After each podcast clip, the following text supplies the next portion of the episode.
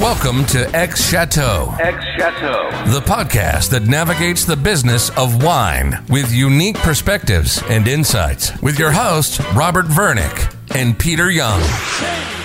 Welcome to this episode of X Chateau. Today we're going to be talking about smoke taint and smoke exposure for grapes and wine. And today we have a special guest, Dr. Anita Oberholster, who is an extension specialist in enology at UC Davis, or as some winemakers have referred to her as the head of the smoke task force. Anita, welcome to the show. Oh, thank you very much. I'm glad to be here. I was wondering if you could give us a brief background on your background and your research that you do with your lab. Okay, so I'm South African. And I studied chemistry biochemistry at Stellenbosch University. And I got a scholarship through the wine industry in South Africa to go and study wine chemistry in South Australia. And so I received my PhD in wine chemistry actually from the University of Adelaide. Had to go back to South Africa, you know, wanted to go back to South Africa.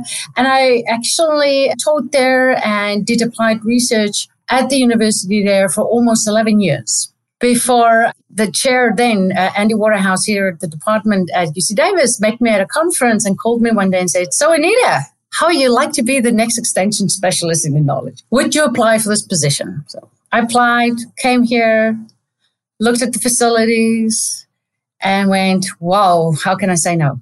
So, and it's been a fun ride ever since. So, what I really love about being an extension specialist is you do a lot of applied research. So, we really do a lot of different things. We do cleaning and sanitation in a winery, wastewater recycling. We look at red blotch disease, right, which is the newest virus in grapevines. And now, since 2017, where fires have become a real problem, I've shifted my focus also on doing grape smoke exposure research so obviously the focus of today's show is to talk about smoke influence, smoke exposure, smoke taint. There's lots of words for it. I'm not sure if there's differences in those words. I was wondering if you could help define the context of uh, how would you technically consider smoke and the influence it has on grapes and vines.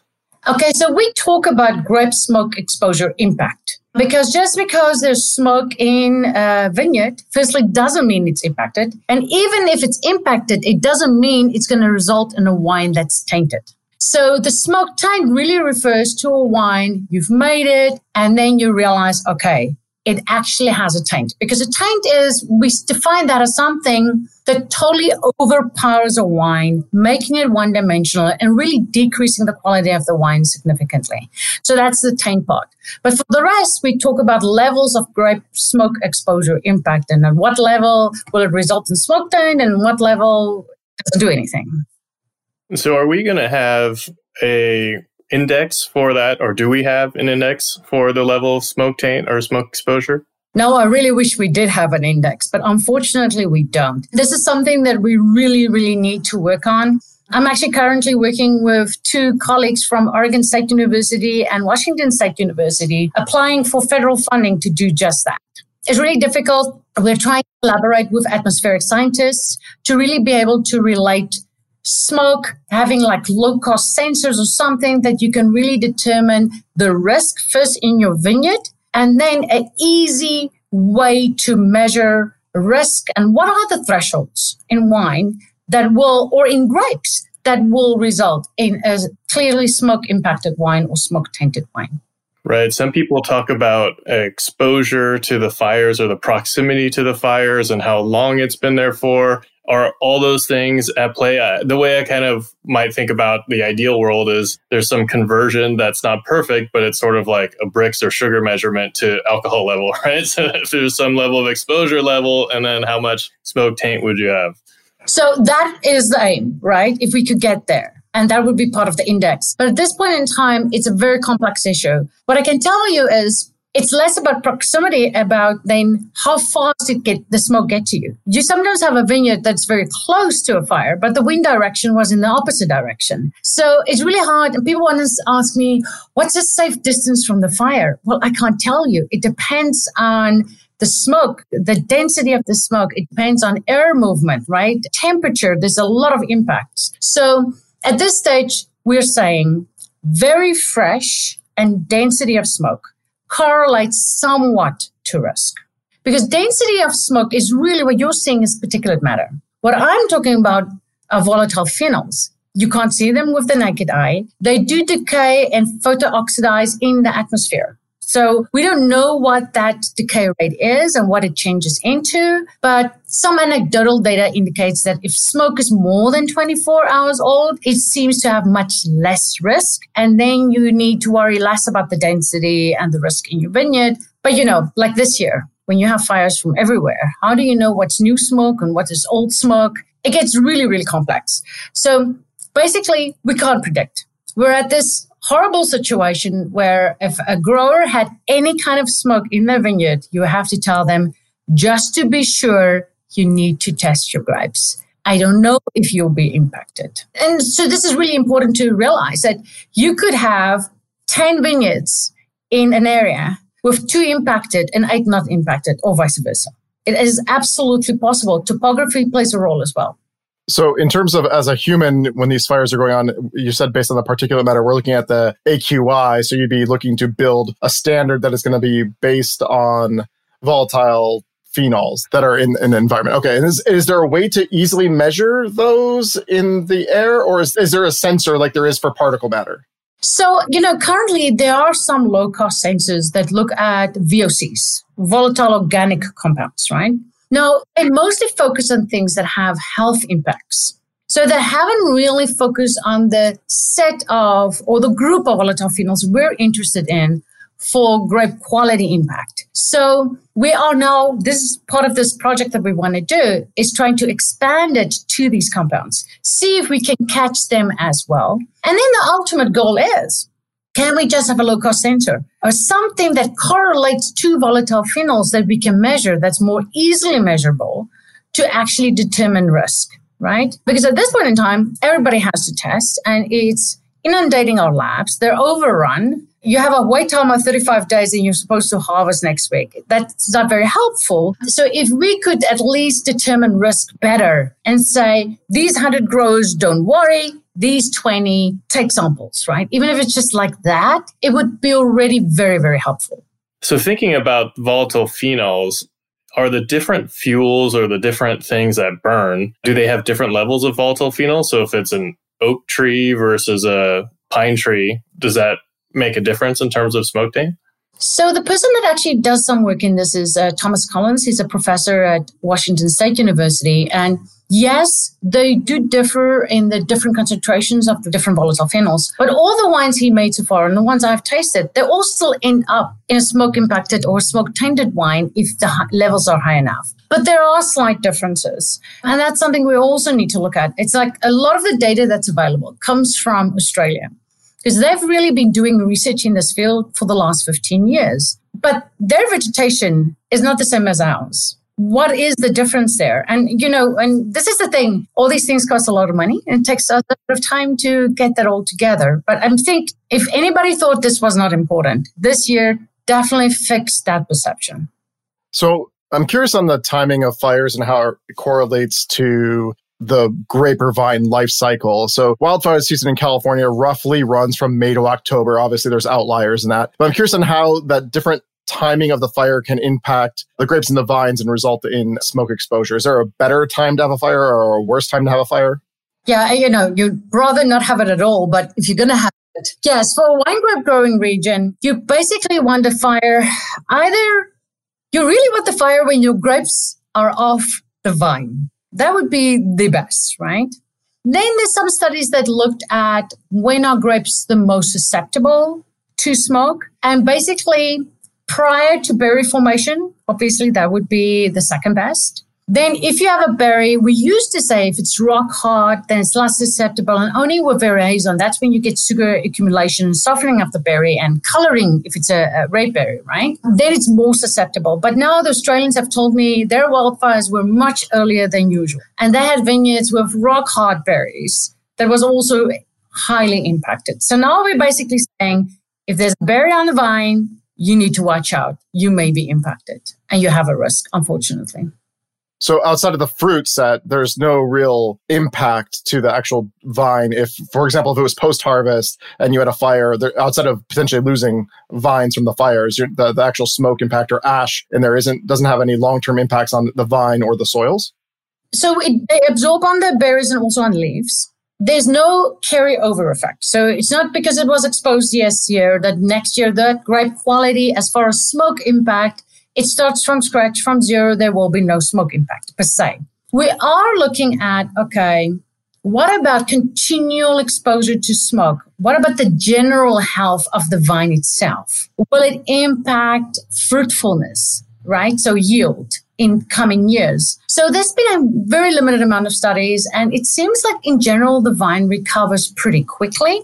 But if this happens every year, perhaps then you will start seeing an impact. And that's also something that we want to study. There's a very, very long list of things we still need to study. As far as ash in the soils, if you get, I think there was a study that looked at like nine years of ash in soils. And by that time, you start getting an increase in pH in your soils. But you really do need consistently fires and ash, and then you can start increasing the pH in the soils. But so for one year now and then, I wouldn't be too concerned. But otherwise, soil measurements, you know, you can have your soils tested and you can try and adjust that pH change. That's good, isn't it? Then you don't have to add lime to the soil, so it's automatic. it depends on where you are, right? Yeah. yeah. True. So you talked about one of the big things is lab testing. And I've heard that there's a difference between grape testing and wine testing, partly because there's translocation of some of the phenols into the sugars of the grape and all that kind of thing. What's the difference between testing the grapes and testing the wine? Okay, so it's actually very similar tests, except that the sample is different and more sample preparation for grapes. But what happens is when volatile phenols absorb through the skin, so they're not sitting on the outside, they're inside. And we think it's part of the defense mechanism of the plant. It has enzymes that actually adds various sugars to these volatile phenols. It seems to happen pretty quickly, but we don't really know that good idea about kinetics, but it happens pretty quickly. Now, when you make your wine, you crush your grapes, now, wine have a pretty low pH. And it seems that some of the bound does start hydrolyzing during fermentation, but not a massive amount, only a small percentage. And this hydrolysis process can happen with five, six years of bottle aging still. So it's more that the combination of free to bound do change slightly. And to analyze the bound is way more complex than analyzing the free. So people want more of it in the free form. And a lot of the commercial labs in the US measure mostly the free. So your wine number can sometimes be a little bit more accurate and more predictive of smoke taint development due to that fact. Got it. And when they do the tests, my understanding is that they primarily test for a couple of the main markers, right? Guaiacol and 4-methyl guaiacol, I think. But smoke has a lot of volatile phenols that can be in there as well. Is, is that right? Yes. So, you know, this comes from in the beginning, they start using methods that use for oak to analyze oak compounds, right? Because a lot of the compounds are on oak and toasted oak. And then they quickly realize, okay, some of the other like eugenol, vanillin, they're not important to smoke taint development. Let's focus on formic alcohol. But then we realized the predictive power was really, really bad. And the Australians I worked at, okay, no, they've associated seven volatile phenols with smoke taint development in wine. And then after a while, they realize, oh boy, no, it's still not very predictive. There's a lot of this can be bound and it takes a very long time to hydrolyze. So really, if you want the most complete picture, you should be doing at least seven free and bound. But now in the research community, we're still talking about, is this all the compounds we should be analyzing? Are there other compounds? Because there's still a huge gray zone of maybe, maybe not. And this is mostly because both these free and bound compounds are present naturally in grapes. Mm-hmm. Not exposed to smoke, it will never, ever become a taint. So this is very interesting. So there's this like, too much of a good thing is not a good thing anymore. There's this tipping point where it actually gives us taint. And we know that different varieties of grapes have different natural amounts of these compounds and some handle smoke better than others and have higher amounts of these compounds and they seem to handle it a little bit better. So this is all part of the complexing factor. We need to figure out for what variety, how much can you have elevated above normal to really have a real risk of having a quality impact in your final product? And that is really a, quite a very difficult question to answer. So, as you had mentioned, that the test uh, to do these, the labs were backed up by 35 days if you had to harvest. What could producers do to do the quick test on their own? Is there something if you can you train a palate to be to have sensory perception that will give you an inclination of where you should be testing or what you should be testing, or is that only testable in a lab? So no, there's people that say they can taste it in a grape berry.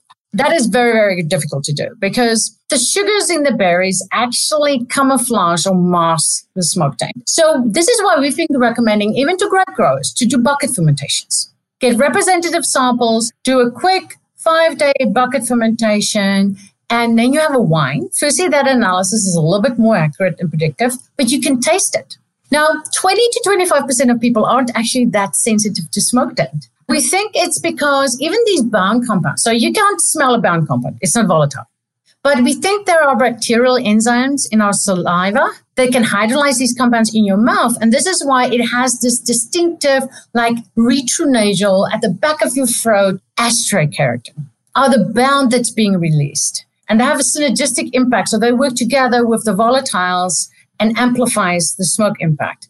So for people that don't have that, perhaps that's why they're not very sensitive. So yes, you can be very sensitive and you can train yourself to be as sensitive as that piece of analytical equipment. But it takes a little bit of training. And we tell people you need controls. You need like a high end smoke impacted control. And I personally say you also need a control that's not impacted at all. And when you have people evaluating your wine, first make sure that they can get the impacted one because that tells you they're at least sensitive for the character they're supposed to be tasting for. And then have that control wine there because I've also seen people that now just taste smoke everywhere. So you neither do you want the person that just imagines smoke everywhere to tell you your wine is smoke impacted when it's not.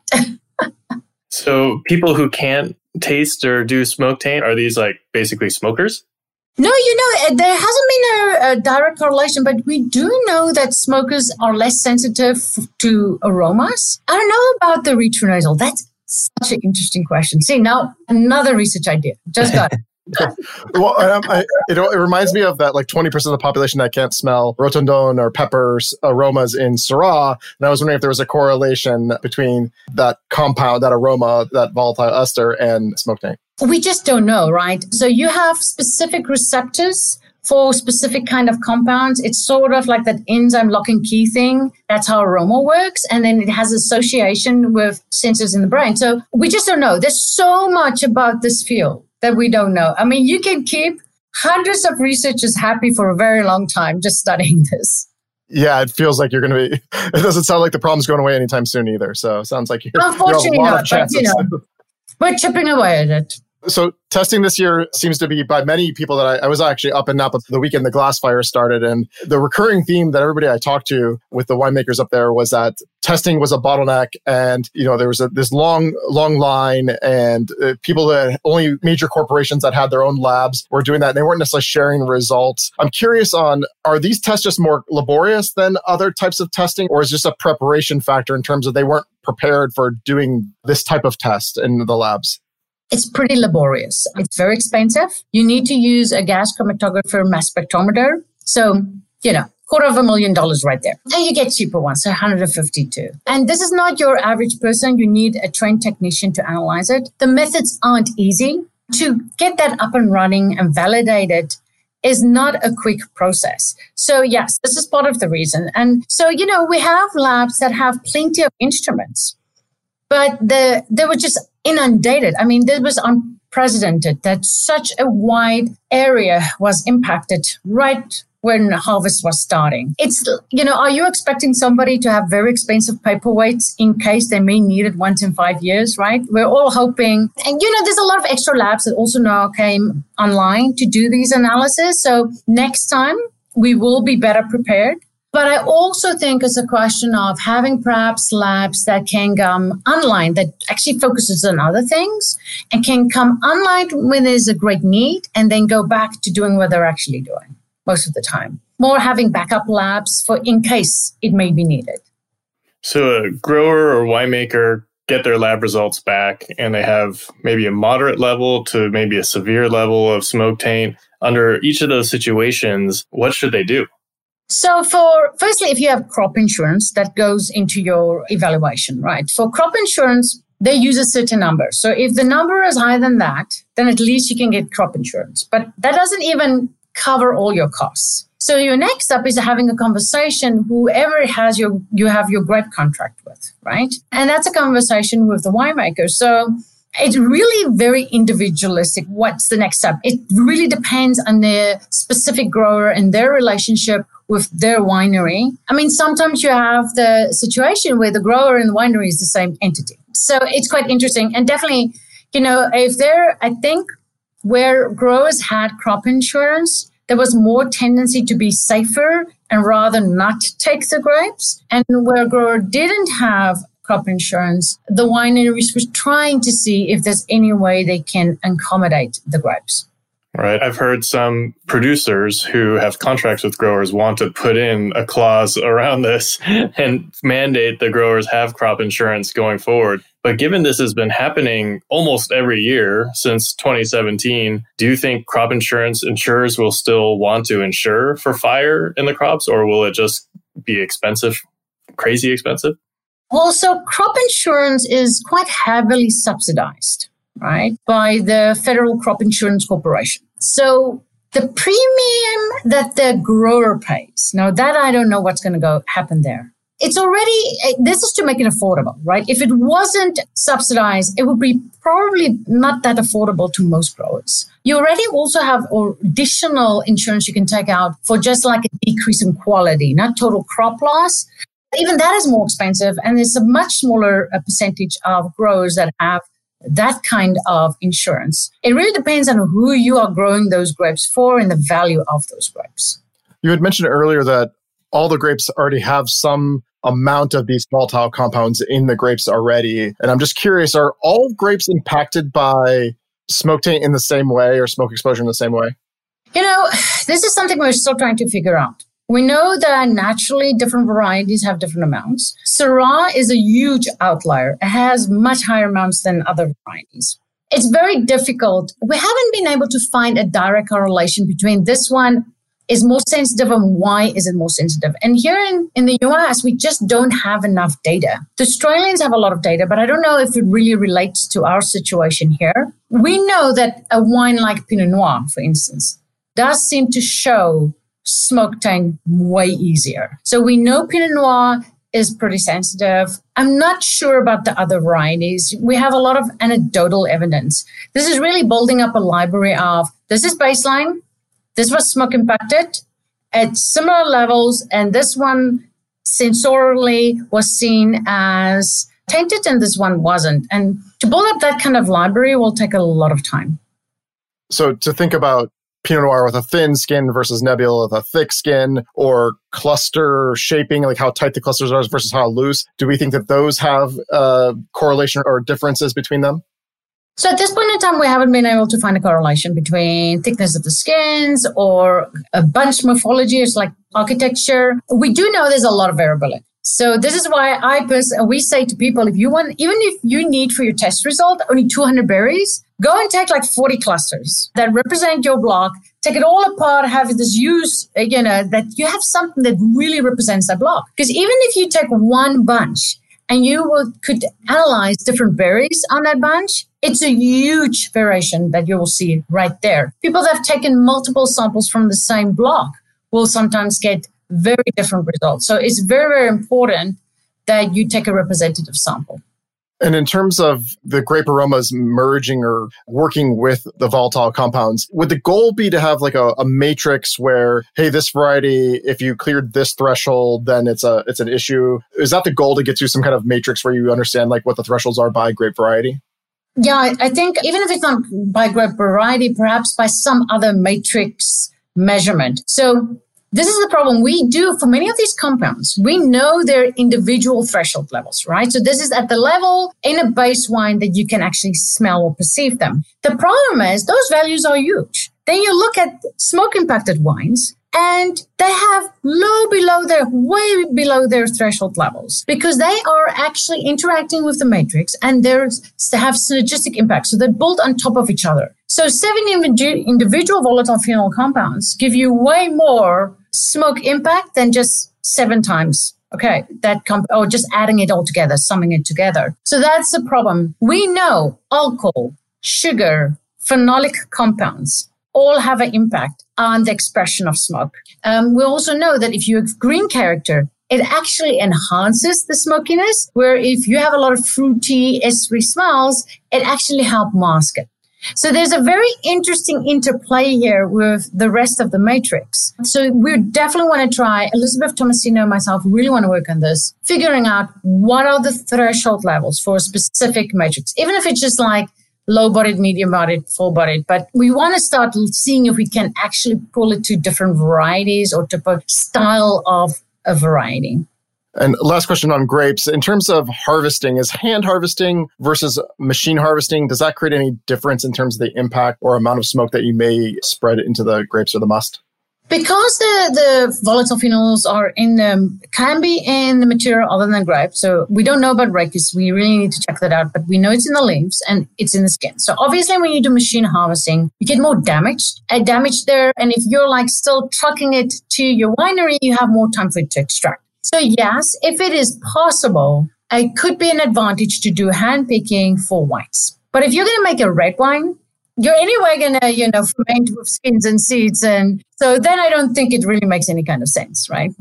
So on the winemaking side, for whites, I often hear just press it off as soon as possible so it's not on the skins. And then for reds, sometimes we hear maybe make rosé, but I've heard mixed things about the rosé element because you're also creating a, a wine with less other compounds and less extraction and power that make even a smaller amount of smoke taint relatively more apparent. Are there any rules of thumb for what to do with winemaking for the different types?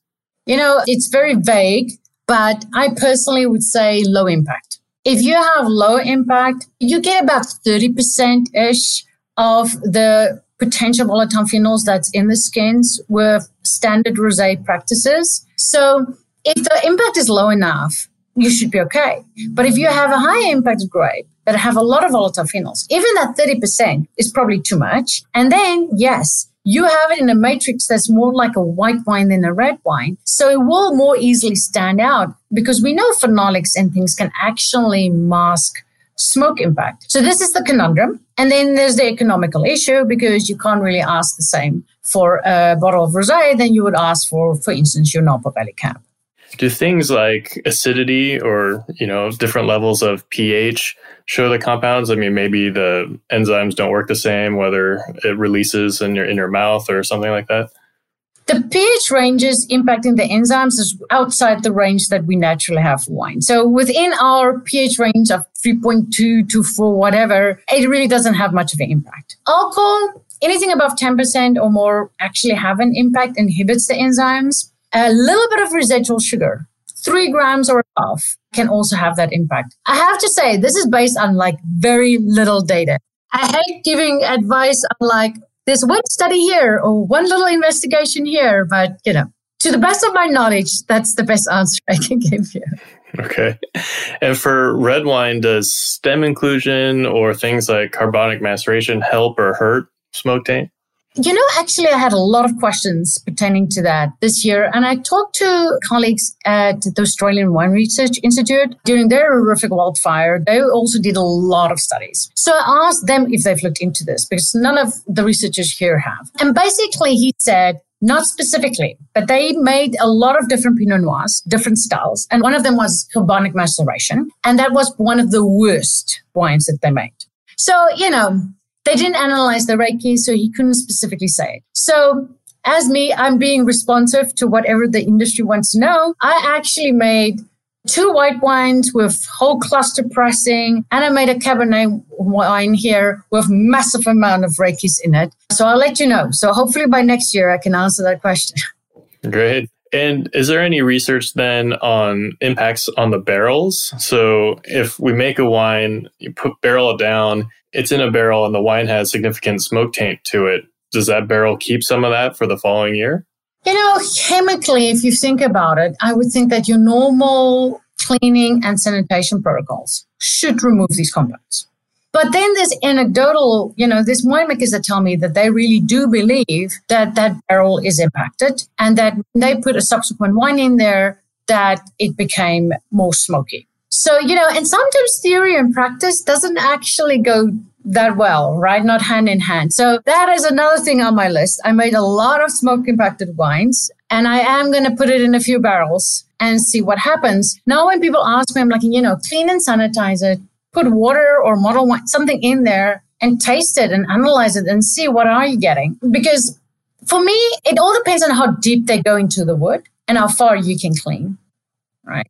So I was hoping we could talk about some of the solutions as this seems like it's going to be a recurring problem that we're going to have, especially in California. So if we look at prevention, are there any forms of like physical barriers or sprays that we could quickly deploy to help us prevent the impact of smoke exposure for grapes? So, you know, we've been looking at some stuff. The Australians have been looking at some biofilms and the results at this point in time is very variable. The Australians looked at kaolin. Kaolin is like a type of clay that you spray on grapes to prevent sunburn. And out of three varieties that they tested, only in Merlot, it showed some advantage, right? So it's very variable. And they said they think it's because of the efficiency of coverage. Because if you're actually spraying in the vineyard, they would estimate that only 30 to 40% of your bunches actually have the barrier on it. The rest would still be exposed to smoke.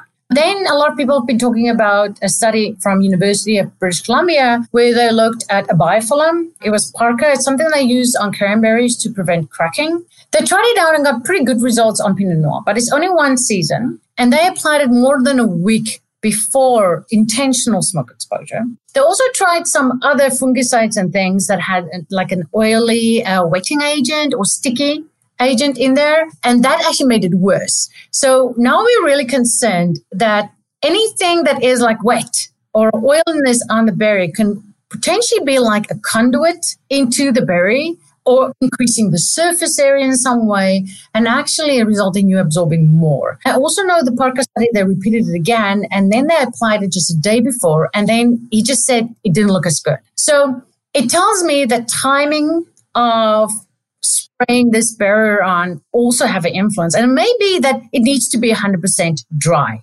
And so in general, now we just tell people, we don't know yet. We have to do more studies. In any case, don't do anything when there's loads of smoke in your vineyard. Whatever you want to do, just wait until it clears, right?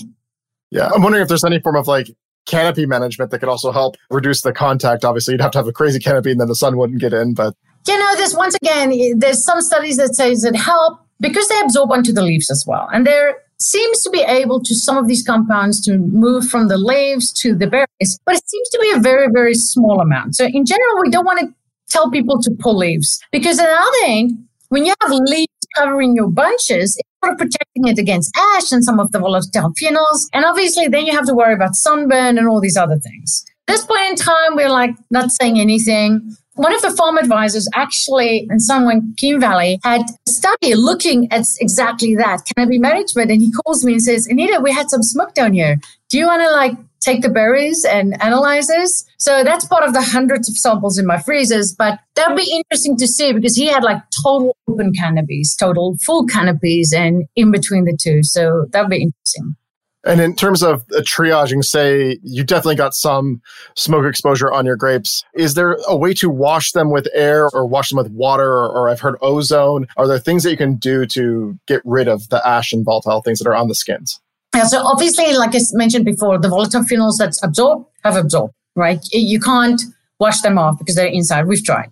As far as the ash goes, it's another one of those maybe, maybe not. So we used to say, don't worry about ash. Ash is carbon. But now so when we, myself and Tom Collins at Washington State University, unbeknown to us, we actually both did the same thing. There was a lot of ash here in Davis, and I actually collected it and we analyzed it using a GCMS, and it gave off quite a bit of volatile phenols. And for quite a few days. So now I am concerned about ash again. But now here's the conundrum. When you have ash in your vineyard, now, like I said, you don't want to spray anything while there's smoke in the air.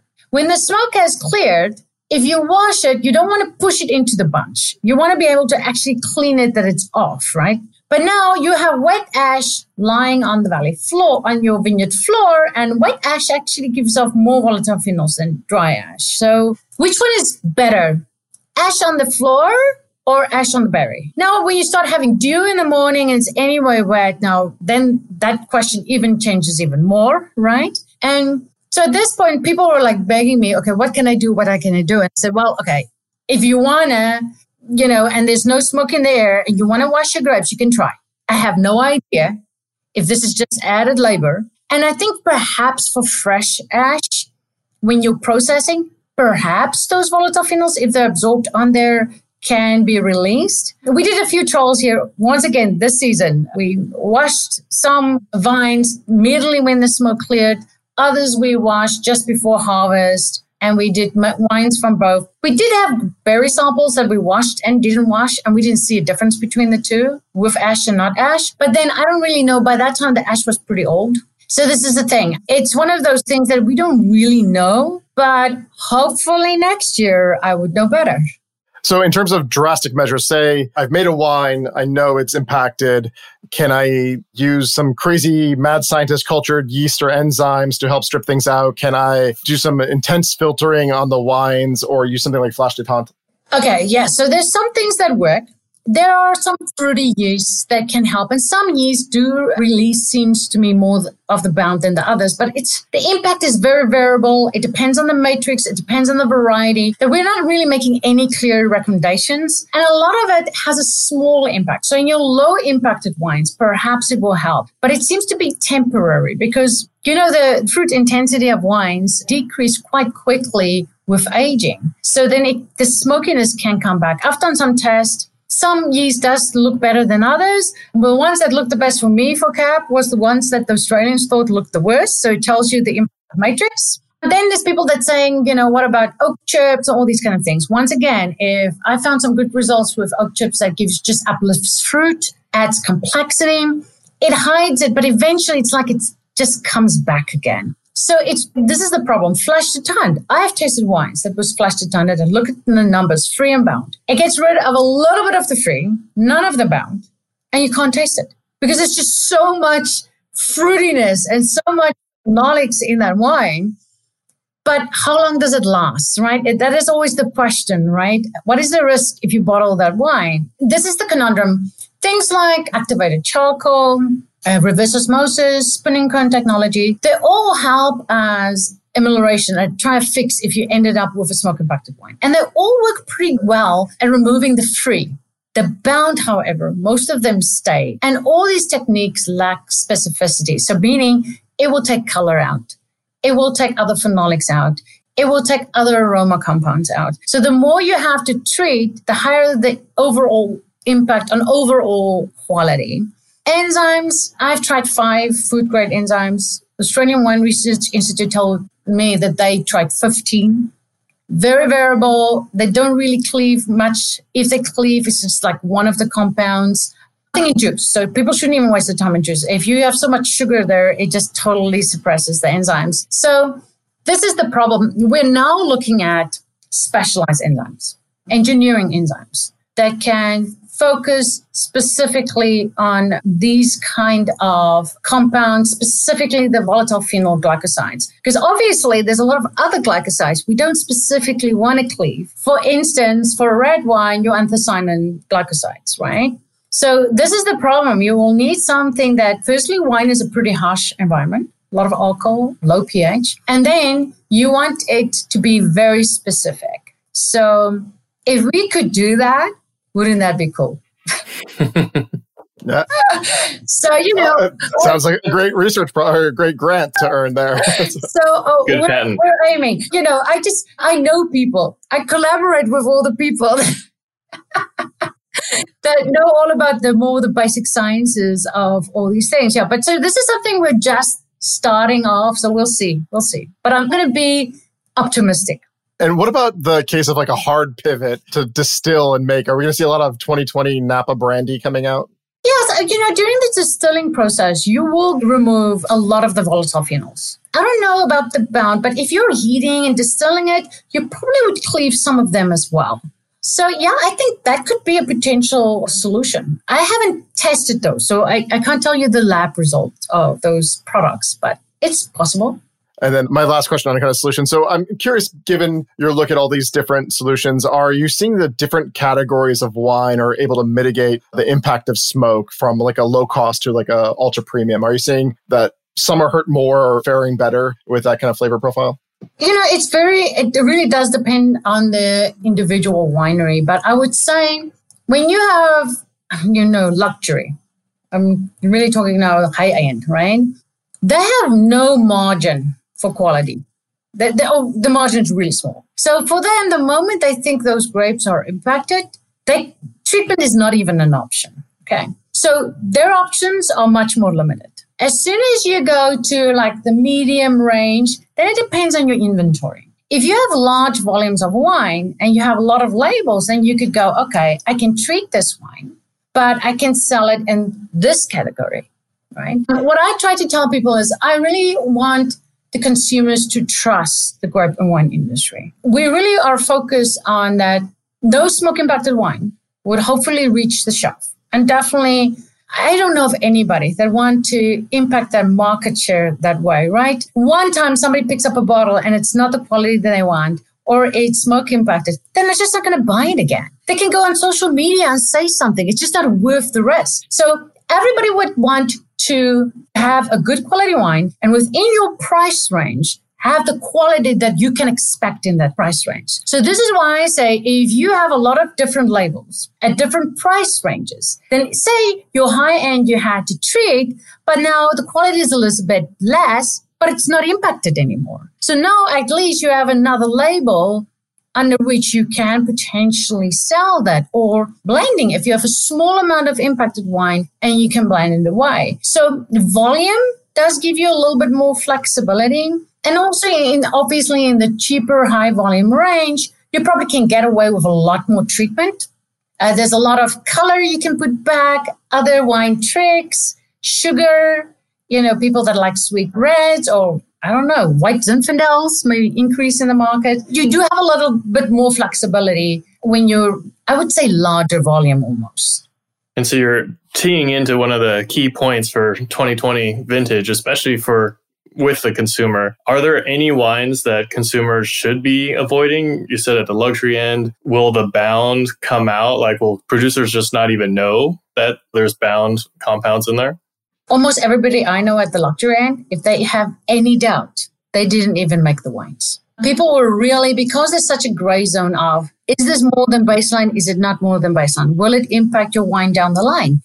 If they weren't sure, they did not even make the wine people were really more erring on the side of caution here. So I really want to tell people that, and it's very, you know, it's very unpredictable. I just told you, you could have 10 vineyards around a fire and the one could be impacted and the others not. We've seen it. The Australians told me in Adelaide Hills. I mean, their fires were so bad, the vines actually burned. And I asked them, so any wines being produced from those regions like yes this one this one this one is fine these were basically burned down it's so unpredictable so just trust the winery trust that if that wine is on the shelf it would be what you would expect and don't assume uh, yeah you will maybe see that some at the high luxury end just won't have a vintage 2020 that is possible yes but you won't even you know except if you're really that's your favorite wine and you're looking for that specific vintage, you may notice it. But no, trust what's there. The wine industry has had a very,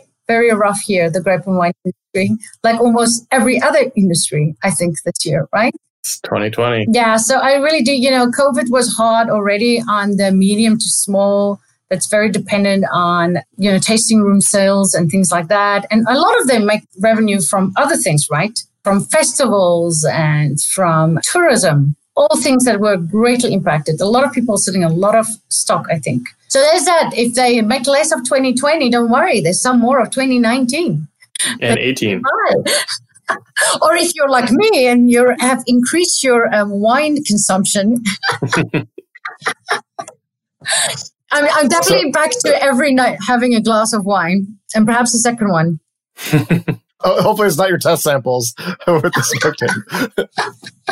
but let me just say, uh, finally, my wine inventory is actually fitting in my wine fridge.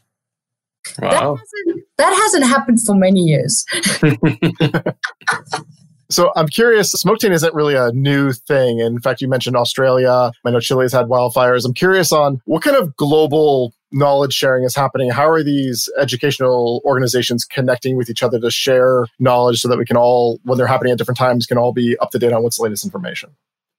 You know, at many, many levels. Our department, viticulture and enology here at UC Davis, is actually talking to the AWRI and University of Adelaide to collaborate. Then I know several people there, so we just talk informally. I'm even collaborating with some of the researchers there. Then we have the uh, West Coast um, Smoke Exposure Task Force that arranged meetings with everybody. So even before our wildfire started this year, I've already had like three conference calls with all the researchers in Australia that basically work on grape smoke exposure. So there's a lot of, I've never worked in a field where people are talking that much to each other, sharing ideas, what works, what doesn't work, even to the point of, okay, what are you studying next? What should we be doing next? Trying to not overlap, but complement each other. So, I mean, that has been a really great experience. And even here in the US, it's mainly myself Elizabeth Tomasino from OSU and Tom Collins from Washington State University, we have weekly calls. We talk to each other all the time. So that's the good thing. So we are definitely not, we know what the other one is doing. We're trying to make sure that we fill in the gaps and that we do things that's complementary as far as possible. And sometimes it's a good thing when you have more than one person working at a problem, taking different approaches, even if they, they're actually looking at exactly the same problem. That is sometimes a very good way to go as well. So, going forward for wineries and grape growers, which may have potential smoke taint or fire issues in the future, what are some of the best practices you might recommend for them? Contracts. For, you know, at this point in time, if you're a grower, you need crop insurance. You just do. There's really no way about it anymore. And then for the contracts between the wineries and the grower, to have those contracts as clear as possible based on reasonable facts, right? This is the problem. People ask my advice about contracts all the time, and it's so difficult because I just don't have the data to say, yes, this is your cutoff, right? I do think they need more detail there. You know, some contracts still have this vague thing about quality. They need a paragraph that focuses on smoke exposure impact. How would it be determined? How should it be tested? What are the levels? What are the steps? You know, even though we don't know the levels, I think it needs to be quite flexible, but there needs to be a clear stepwise, this is the actions we take if this come into play. So that there's just clearer communication, even if the communication is not what the winery would like or what the grower would like. But at least that there's like, okay, this is what we're talking about. This has been hashed out before all the stress and the decision making that needs to happen in five seconds, right? That would already be very, very helpful. So, as we have a guest on our show, we always ask them this question a lasting trend in a fizzling fat. Although I didn't think it was going to be super relevant. So, I wanted to pivot that concept and, and ask you what do you think a piece of information, technology, or process will be available next year in case these fires happen in Northern California next year? I don't know. You know, I was talking about that enzyme. If we're lucky, it's all around. So that would be very nice, right?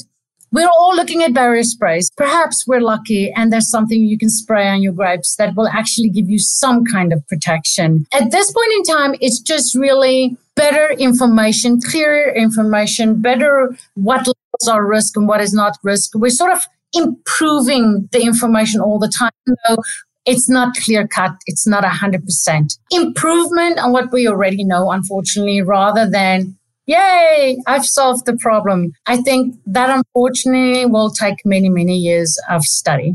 And on a different note, what was the worst example of misinformation or fake news that you heard during this year's wildfire season around smoke taint? You know, I actually some of them I heard last this year because we've gone through 2017 and 2018, right? People believing that grapes are only susceptible to smoke at certain times which is not true, washing grapes.